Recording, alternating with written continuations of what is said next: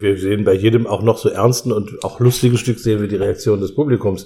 Äh, wir machen hier nicht, nicht unbedingt wie so eine Quiz-Sendung, dass da jetzt einer hochkommt und muss was sagen oder so, ja.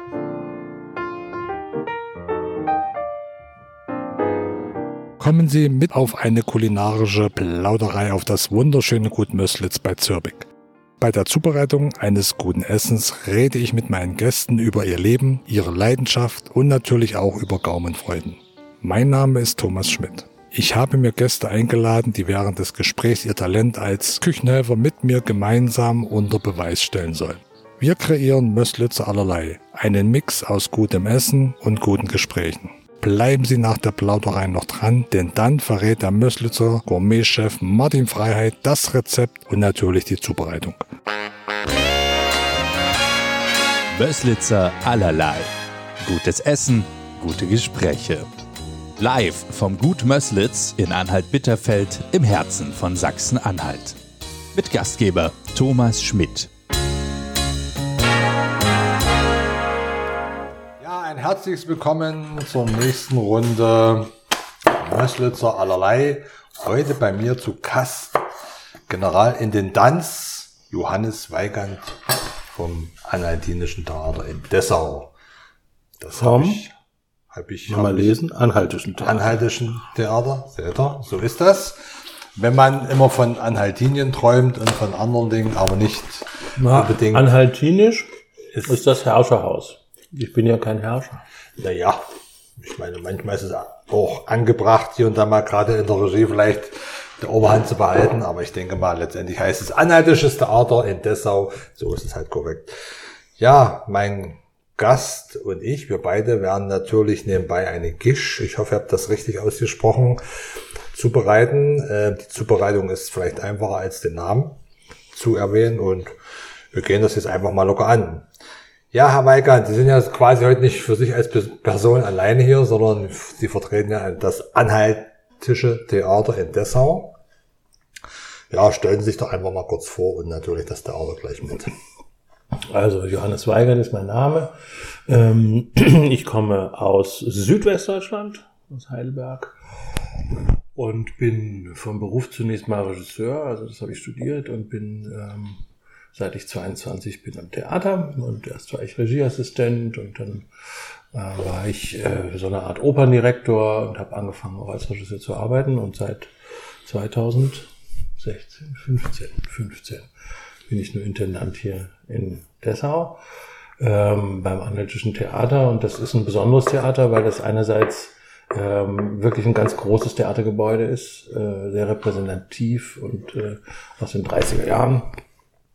Und die Stadt Dessau ja an sich, oder Dessau-Rosslau äh, seit 2007, äh, keine riesengroße Stadt ist. Und das Erstaunliche ist, dass äh, unser Theater trotzdem so viele Besuche zieht, äh, wie das einer ganz normalen Großstadt. Und äh, das ist so in dem Rahmen, in dem es arbeitet. Dazu gehört natürlich auch das Weltkulturerbe und dazu gehört das Umland. Äh, einfach einen, einen total tollen Ruf genießt, weil es ein ganz tolles Theater ist. Das kann man ja durchaus so bestätigen. Und in Dessau als Bauhausstadt, ich, da kennen ja die meisten, glaube ich, äh, den Namen Dessau, ist schon an und für sich ein ja, Gesprächsthema. Da können wir wahrscheinlich Stunden darüber äh, erzählen und diskutieren. Wir wollen natürlich heute über das Anhaltische Theater reden und natürlich auch über die Mitarbeiter ihres Hauses, ähm, die ja natürlich gerade durch die Corona-Pandemie, wir sind ja noch nicht über dem Berg, wir wissen auch nicht, ob noch was kommt. Äh, erzählen Sie doch mal, wie war das eigentlich jetzt, als dann die Nachricht kommt, voriges Jahr oder kam, wir müssen jetzt alles schließen und zack, Ofen aus. Ja, das war vor allem sehr hektisch und sehr schnell. Das war, wenn ich richtig erinnere, der 12. März 2020. Ähm, wir hatten vorher schon die größeren Proben vorsorglich abgesagt. Wir waren mitten in Proben mit Chor und Orchester, also wirklich 120 Leuten oder so in der Probe. Das hatten wir schon äh, abgesagt. Und dann die erste Vorstellung war eine Vorstellung Cabaret. Äh, das Musical, was äh, gerade erst zwei Vorstellungen hatte. Und das war... Ähm, ja, einfach sehr plötzlich und sehr irgendwie auch schockierend. Aber ähm, die Bedeutung haben wir damals natürlich nicht kapiert, ne? äh, die das hat und auch nicht, äh, wie lange eigentlich es dauern würde, bis wir wieder normal spielen. Das ist ja heute noch nicht eingetreten. Wir wissen auch nicht, wann es eintritt. äh, und sind doch schon anderthalb Jahre danach fast. Ja, das ist sicherlich, ähm, wie Sie schon sagen, von, von jetzt auf gleich, äh, von 100 auf 0, man kann es ja fast so ausdrücken, ähm, haben die Leute am Anfang das vielleicht sogar genossen, sind ja sicherlich alle nach erstmal zu Hause geblieben oder wie, wie lief das ab? Na, alle konnten nie zu Hause bleiben. Das muss man jetzt wirklich mal sagen. Es gibt sogar einige, die gerade dann, als die Künstler nicht arbeiten konnten, besonders viel zu tun hatten, weil wir ja äh, im Grunde damals im Zwei-Wochen-Schritt untersagt uns wurde zu spielen und wir im Zwei-Wochen-Schritt auch die ganzen Verträge erst angehen bzw. lösen können. Wir haben auch Gastspiele im Haus und so. Also es gibt einige Abteilungen, die haben schon gearbeitet wie wahnsinnig. Ähm, einige eben erstmal nicht, weil klar war, dass gerade unsere beiden Kollektive, das ist die Anhaltische Philharmonie erstmal äh, und auch der Chor, ähm, natürlich nicht zusammenkommen können und Solisten auch nicht. Das hat äh, ziemlich lange gedauert, ähm, eben während der ersten Welle.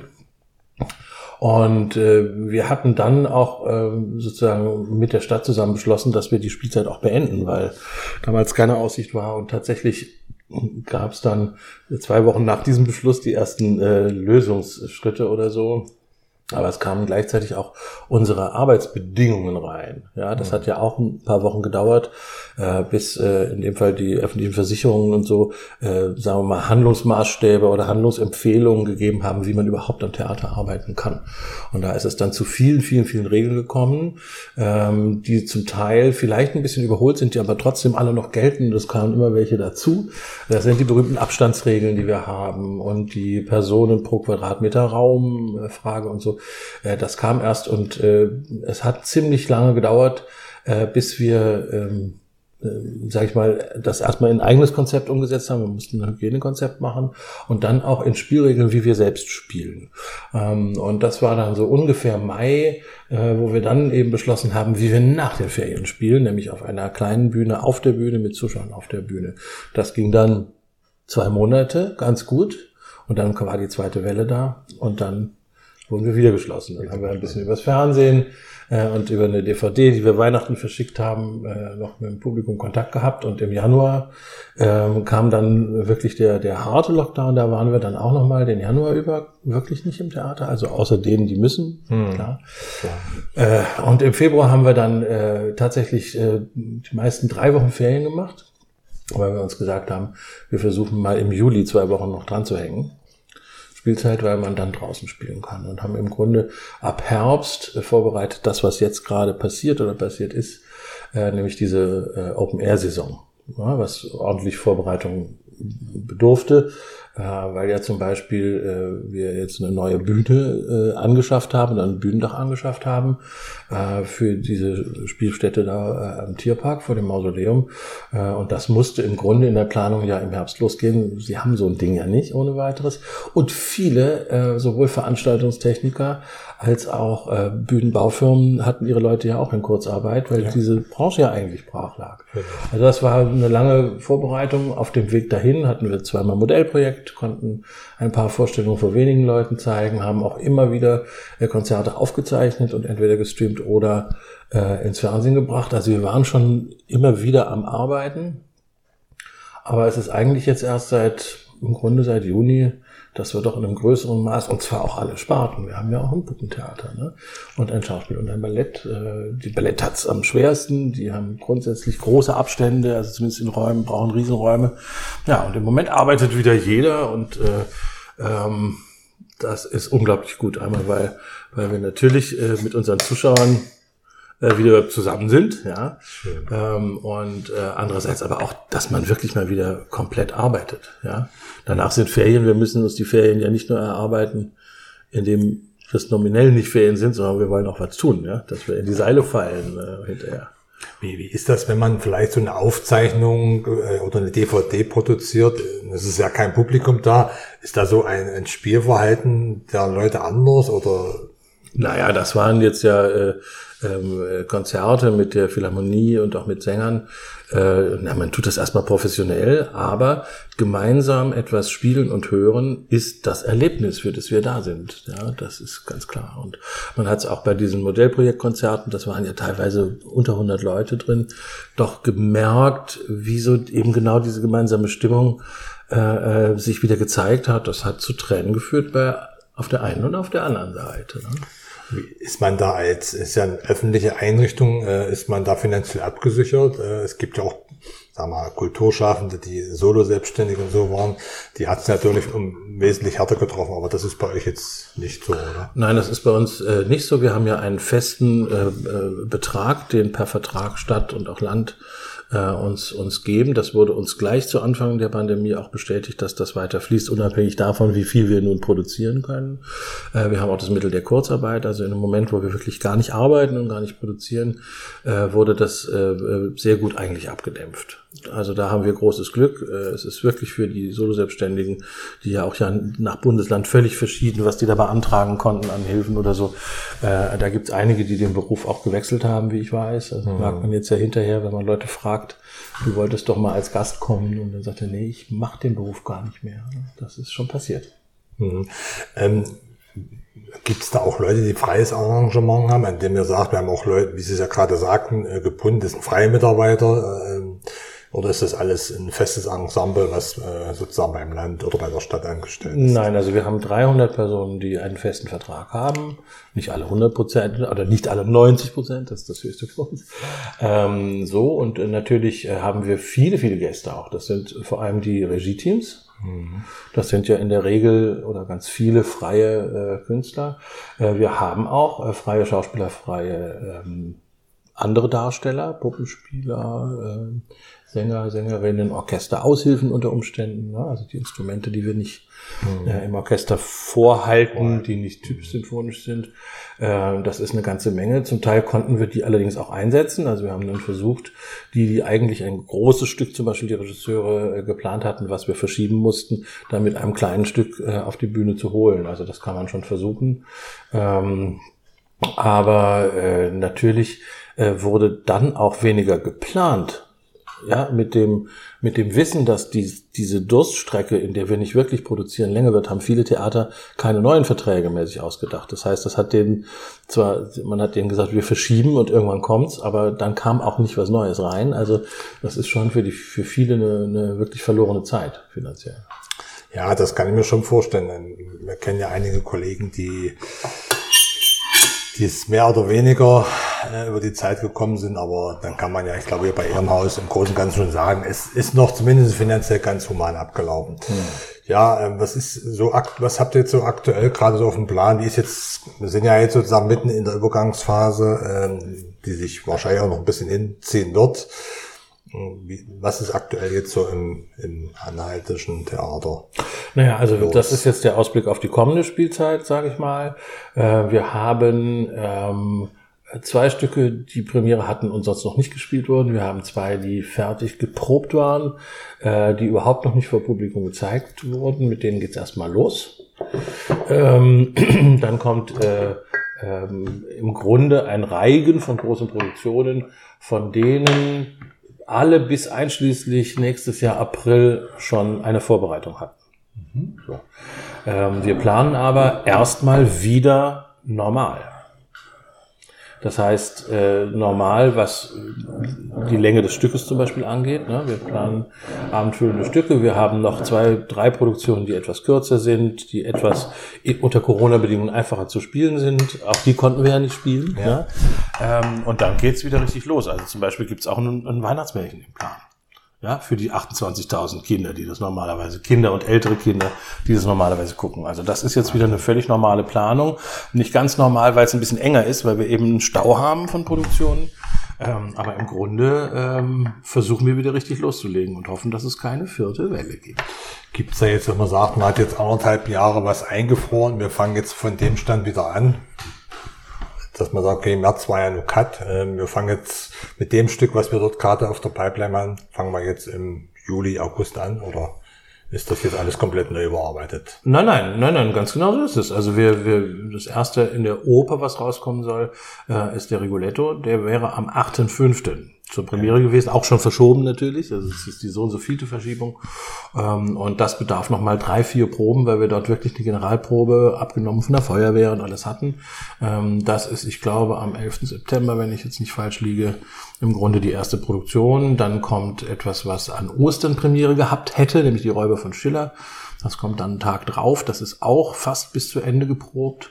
Ähm, und hat dann noch mal ein paar Tage Proben. Also er kommt dann relativ schnell und früher als sonst, weil es eben schon vorbereitet ist, ähm, äh, gleich Premieren raus. Ja, was ist denn jetzt so aktuell jetzt auf dem Spielplan, sagen wir mal bis zum Jahresende in den einzelnen Außenbereichen? Ein paar hatten Sie ja schon genannt. Naja, außen sind wir, sind wir im Sommer. Außen ist dann nach den Ferien erstmal das Kurtweilfest. Die äh, ähnliche Spielstätten, wie wir dann bespielen. Und dann sind wir drin. Ne? Und dann haben wir, wie gesagt, Reguletto die Räuber auf Fee von Philipp Glass, das immerhin eine Vorstellung schon hatte im Modellprojekt. Dann kommt eine Ballettgala, die war eigentlich für Januar angekündigt. Dann kommt eine wunderbare Oper von Tchaikovsky, Jolanta, mhm. die wir eigentlich im April machen wollten als Ersatz für den Rosenkavalier. Mm. Und dann kommt das Märchen. So. Und den Rest der Spielzeit verrate ich jetzt noch nicht. Da gibt es nämlich noch eine Pressekonferenz. okay, das kann man nachverstehen. Erzählen Sie noch ein bisschen was von Jolanta. Sie haben ja gerade so geschwärmt. Ich konnte gerade sehen, es ging sowas ja. richtig in Ihnen durch. Ähm. Nein, das ist einfach wahnsinnig schöne Musik. Es ist, ich glaube, sogar die letzte Oper von Tchaikovsky. Ähm, ist von einem, also der Stoff ist äh, aufgeschrieben von einem dänischen Autor, der, weil es den berühmten dänischen Autor gibt, so ein bisschen nicht so bekannt ist, ist aber auch ein Märchenstoff und handelt von einer blinden Prinzessin, mhm. die im Verlauf äh, dieses Stückes äh, wieder sehen wird können. Nicht wieder, sondern überhaupt sehen wird können. Ähm, und das ist äh, ganz toll und rührend. Äh, äh, vertont von Tchaikovsky. Wir haben es auch gewählt, weil es eben ein pausenfreies anderthalb Stunden Stück ist, was damals mhm. noch eine Verpflichtung war und auch gut ist, ja, weil die Pause okay. ist schwerer zu handeln hygienetechnisch als, als die Leute sitzen auf ihrem Platz. Und ich freue mich sehr, weil das ist ein Stück, was man, wo man als Intendant immer so sagt, na ja, aber es ist vielleicht doch ein bisschen zu unbekannt oder so. Und da war es jetzt gerade, äh, lag das so genau in dem, was wir gerade können und machen wollen. Ich bin sehr froh, dass wir das Stück auch machen. Der Regisseur ist auch sehr, sehr toll, glaube ich. Äh, ist ein schönes Konzept, äh, wo auch unsere Puppenspielerin äh, äh in einer sehr wichtigen Funktion mit dabei ist. Äh, ist also doch ein, ein naja, doch ein, ein, ein, ein märchenhafter Stoff auf jeden Fall. Ähm, und da freue ich mich sehr drauf, dass wir jetzt nicht nur Regulette und Räuber, was so Stücke sind, die man, die man wirklich äh, eigentlich immer in den Spielplan setzen kann. Und das Märchen ist ja auch gesetzt, dass so ein Stück jetzt äh, gerade in dieser, in dieser Herbstzeit, wo das unheimlich schön passt, auf den Spielplan kommt. Gibt so eigentlich ein Stück, wo man sagt, das hat man eigentlich ständig im Programm, weil das geht immer? Also es gibt in der Oper gibt's das. Äh, in der Oper gibt's vielleicht sechs, sieben, acht Stücke, wo ein Intendant sagt, äh, das sind eigentlich Stücke, die immer laufen. Ähm, das kann ich Ihnen aufzählen. Das ist eine, eine Zauberflöte, eine Fledermaus. Äh, äh, also das sind äh, Stücke, die meisten Titel kennt man auch. Ähm, ich habe früher immer in ABC-Stücke eingeteilt, also A-Stücke genau die, die so beliebt sind, dass man noch sicher sein kann, dass, wenn es nicht total vergeigt wurde, geht ja auch, ne? Gibt's auch, ja. Ähm, dass sie laufen, dann gibt es B-Stücke, wo entweder der Autor oder aus verschiedenen Stücken das einfach im Repertoire ist bekannt ist und alles andere ist schon C, also wo zumindest eine sehr gute Aufführung dazugehört äh, ja. oder ein anderer Neugierfaktor, dass die Leute das besuchen. Wir haben einen Riesensaal, wir müssen schon relativ genau kalkulieren, wann wir wem wie was zeigen wollen. Ne? ist klar. Okay. Gibt es da auch so mal äh, so kritische Momente, man kennt das ja aus Bayreuth, äh, wo man sagt, äh, ja, eine klassische Spielstätte, wo auch mal das Publikum das Stück, weil es ein bisschen verändert worden ist, nicht so annimmt? Hatten Sie sowas auch schon mal oder Ja, das gibt's schon. Also bei uns jetzt nicht in Form von so einem Skandal, also einem sogenannten Skandal. Das hatten wir, glaube ich, jetzt in meiner Zeit nicht. Aber natürlich sind die Stücke, äh, die Aufführungen unterschiedlich gut und unterschiedlich begehrt. Das ist ja vollkommen klar. Ne? Wir haben relativ viel Glück gehabt. Unsere Zuschauerzahlen waren wirklich sehr stabil, sind ein bisschen gestiegen jetzt auch in der Zeit. Ähm, das hat aber auch damit zu tun, dass man den Spielplan so kontrolliert, dass man nicht eine Spielzeit hat, wo man nur solche Risikosachen hat. Und natürlich will man auch keine langweilige Spielzeit, wo man nur auf sichere sichere Bänke sich ja, setzt. ein bisschen Spannung muss auch sein. Ja. Äh, Gibt es denn auch mehrere Stücke parallel? Immer, ja. Ja, immer, ja. Und wir haben, wir, außer, wir haben schon mal drei Spielstätten. Ne? Wir haben ja noch das alte Theater äh, mit der Puppenbühne. Also wir spielen, äh, wir spielen natürlich nicht äh, nicht Montag, Dienstag, äh, weil da das ist fürs Publikum heute äh, nicht mehr wie früher, wo man jeden Abend ins Theater ging oder wie das in Wien noch ist. Aber natürlich spielen wir auch gleichzeitig klar. Ähm, was, was, was, das, ähm, sag mal, das alte Theater ist ja, glaube ich, eines der kleinsten Theater überhaupt, wenn ich das so irgendwo mal richtig interpretiert habe.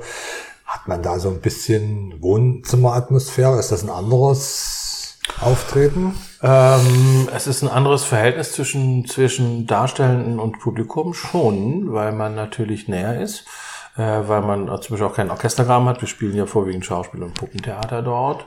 Ähm, Wohnzimmercharakter wäre ein bisschen falsch, äh, Okay. weil das Gebäude diese Ausstrahlung, glaube ich, wirklich nicht hat. Ähm, Im Fall des Studios oben im zweiten Stock ist das so eine klassische Blackbox, wie ein Studiotheater ist. Das, äh, da sind wir auch nicht besonders klein, aber weil solche kleinen Bühnen gibt es von Hamburg bis, bis äh, Oberstdorf oder so. Ähm, ist ein ziemlich guter Raum, glaube ich. Wir haben auch den Zuschauerraum verändert. Äh, Also die Leute, die nach den Ferien kommen, werden etwas besser sehen, weil es sehr viel steiler geworden ist. Ähm, Und da, da muss man eben auch nur diese 120 Plätze füllen. Das heißt, man kann ein bisschen mehr ausprobieren da. Das ist das Wichtige daran. Ne? Gibt es denn auch Stücke, wo man, ich meine, das ist jetzt nicht Comedy, ja, auch nicht irgendeine Show, aber wo man vielleicht Publikum mit einbindet in ein Stück? Gibt's das auch oder ist das eher? Das, wir haben eine Produktion gehabt, wo das dezidiert so ist, nämlich Terror von Schirach. Äh, da ist ja so, dass die Zuschauer am Schluss tatsächlich äh, wie ein Gericht oder ein Schermengericht abstimmen. Ne? Äh, ähm, das ist jetzt eine besondere dramaturgische Form zu diesem sehr aktuellen äh, äh, Stoff.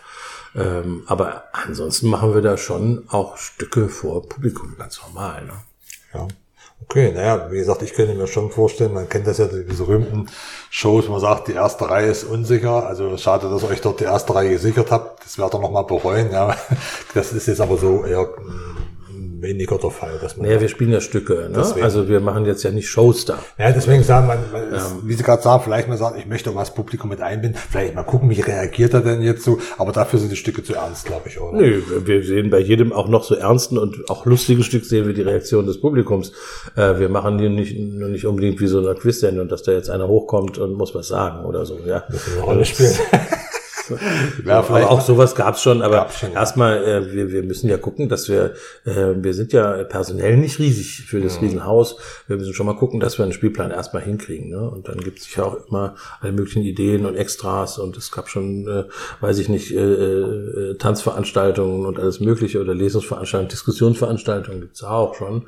Aber das eigentlich, das Theater ähm, ähm, orientiert sich an verschiedenen Stoffen und Stücken, die wir aufführen erstmal.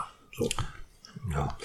Also verraten wollen sie noch nicht, was im nächsten Jahr so, so, so aktuell so, so passiert, aber auf was kann man sich denn vielleicht, ohne das beim Namen zu nennen, so freuen? In welche Richtung wird es denn gehen? Es geht bei uns ja immer in alle Richtungen. Hm.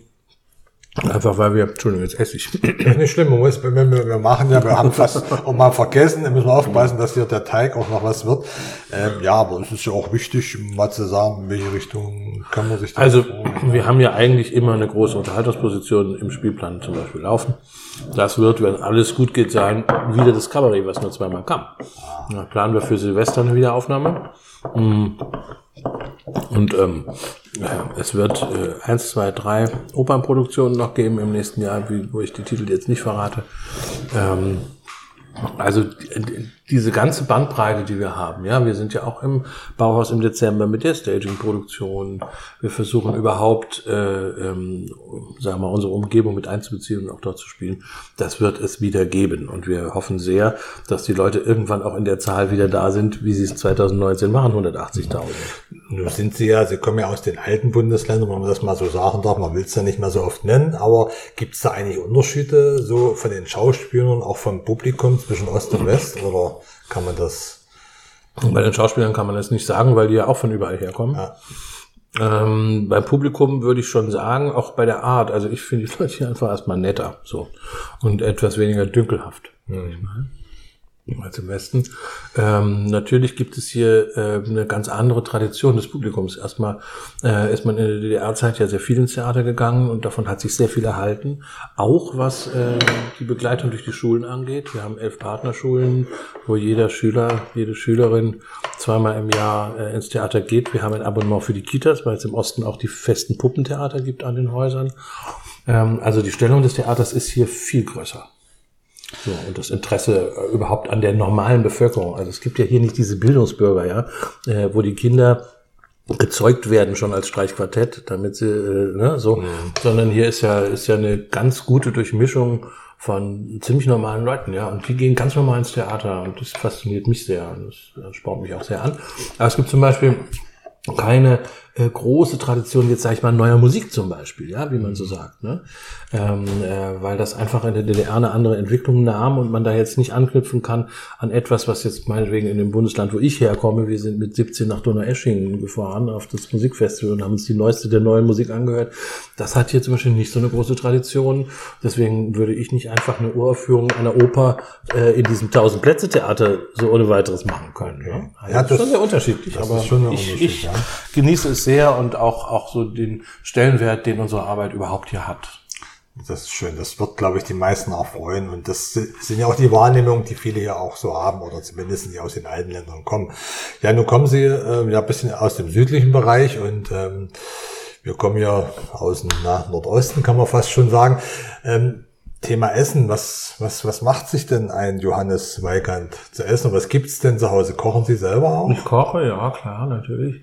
Ich bin alleinstehend, also ich koche manchmal für mich, nicht so gerne, weil wenn das Kochen länger dauert als das Aufessen, ist immer schwierig. Ja, Besser ist das, wenn ich Besuch bekomme. Ähm, das hat jetzt sehr gelitten natürlich in Corona-Zeiten. Ich habe neulich tatsächlich einen Abendessensgast gehabt äh, und festgestellt, dass diese Freundin die erste war seit November, die mich zu Hause überhaupt besucht hat.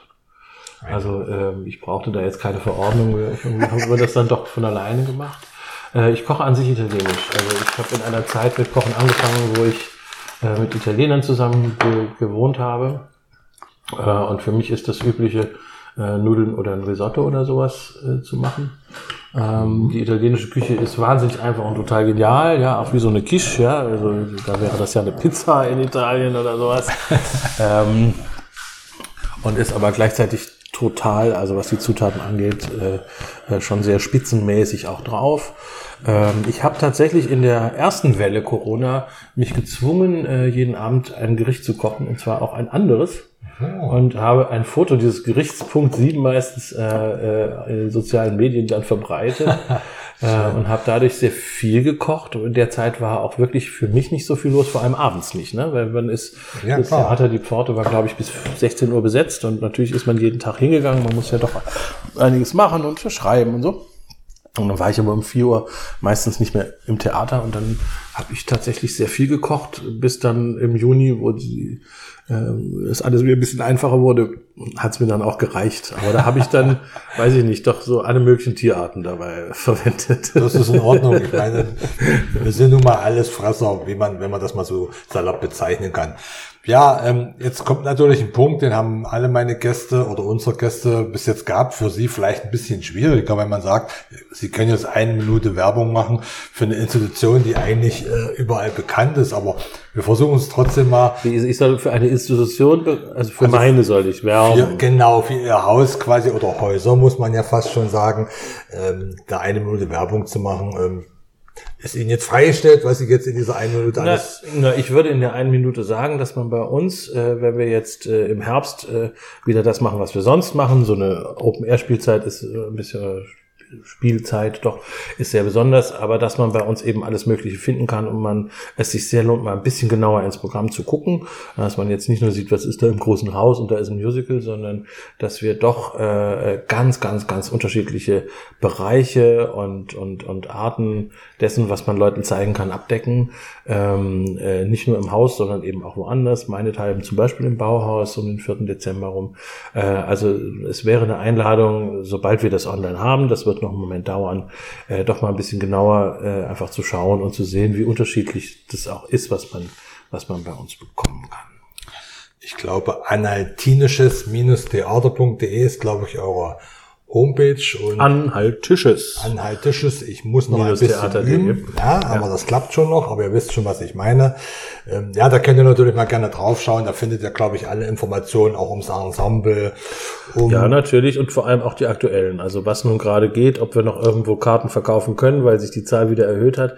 Auch das äh, ändert ja sich ja äh, wirklich minütlich und äh, da ist die Homepage äh, oder auch die sozialen Medien, da sind wir auch, Instagram und, und, und Facebook und so.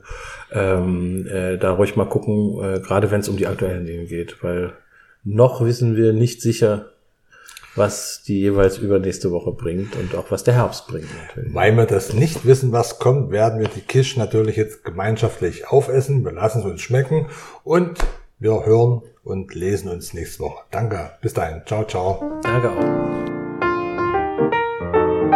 Und heute geht's bei uns ein bisschen französisch zu und ich hoffe, ich kann diesen doch etwas komplexen Namen äh, oder das Gericht muss man ja in dem Fall sagen, richtig aussprechen. Französische Gisch, habe ich das richtig ausgesprochen? Gisch, ja. Naja, es war fast richtig, fast richtig. Ja, wie immer steht jetzt neben mir der Gourmet-Spezialist des Gutes in Möslitz, Martin Freiheit. Welche Zutaten brauchen wir denn für die französische Gisch? Wir brauchen für zwei bis vier Personen für den Boden 250 Gramm Mehl, ein Ei, 160 Gramm zimmerwarme Butter, und eine Prise Salz. Für den Belag 100 Gramm gewürfelten Schinkenspeck, eine Stange Lauch, eine Zwiebel, vier Eier, mindestens Größe M, ein Viertel Liter Sahne, 80 Gramm frisch geriebener Hartkäse, Salz, Pfeffer und Muskat. Ein bisschen Butter zum Anbraten und Mehl für die Arbeitsfläche. Das klingt schon mal ziemlich viel und wir haben ja schon mal so ein bisschen probiert. Es schmeckt lecker. Aber jetzt wollen wir natürlich noch wissen, wie bereiten wir denn die Gisch, die französische Gisch, jetzt habe ich es langsam drauf, äh, ja, zu. Aus den Zutaten für den Boden bereiten wir einen glatten Teig zu, den wir anschließend in Frischhaltefolie einwickeln und für eine halbe Stunde in den Kühlschrank legen. In der Zwischenzeit können wir die Zwiebeln schälen und würfeln, zusammen mit dem Schinkenspeck in einer gebutterten Pfanne kurz glasig anbraten, bisschen abkühlen lassen. Dann heizen wir den Ofen auf 180 Grad, Ober- und Unterhitze vor, den Lauch putzen wir und schneiden den in feine Ringe. Die Eier werden mit der Sahne verrührt, mit Salz und Pfeffer und Muskat abgeschmeckt. Anschließend holen wir den gekühlten Teig aus, aus dem Kühlschrank und rollen den den auf einer bemehlten Fläche circa drei bis vier Millimeter dünn aus und legen den dann in eine gefettete Quiche oder Springform, was man gerade hat. Wichtig ist zwei bis drei Zentimeter hohen Rand, den müssen wir lassen. Danach werden Lauch und Zwiebel gemischt, auf den Teig gegeben, mit dem Hartkäse bestreut und mit der Eiersahne begossen und dann im Nachgang plus 30 Minuten etwa im Ofen backen. Klingt hier richtig leicht aus dem Munde eines erfahrenen Gourmet-Spezialisten. Vielleicht bekommen Sie es auch hin. Auf alle Fälle schmeckt es lecker und lassen sich schmecken. Und natürlich bis zum nächsten Mal hier bei uns, äh, ja, zum Mössler allerlei. Dankeschön.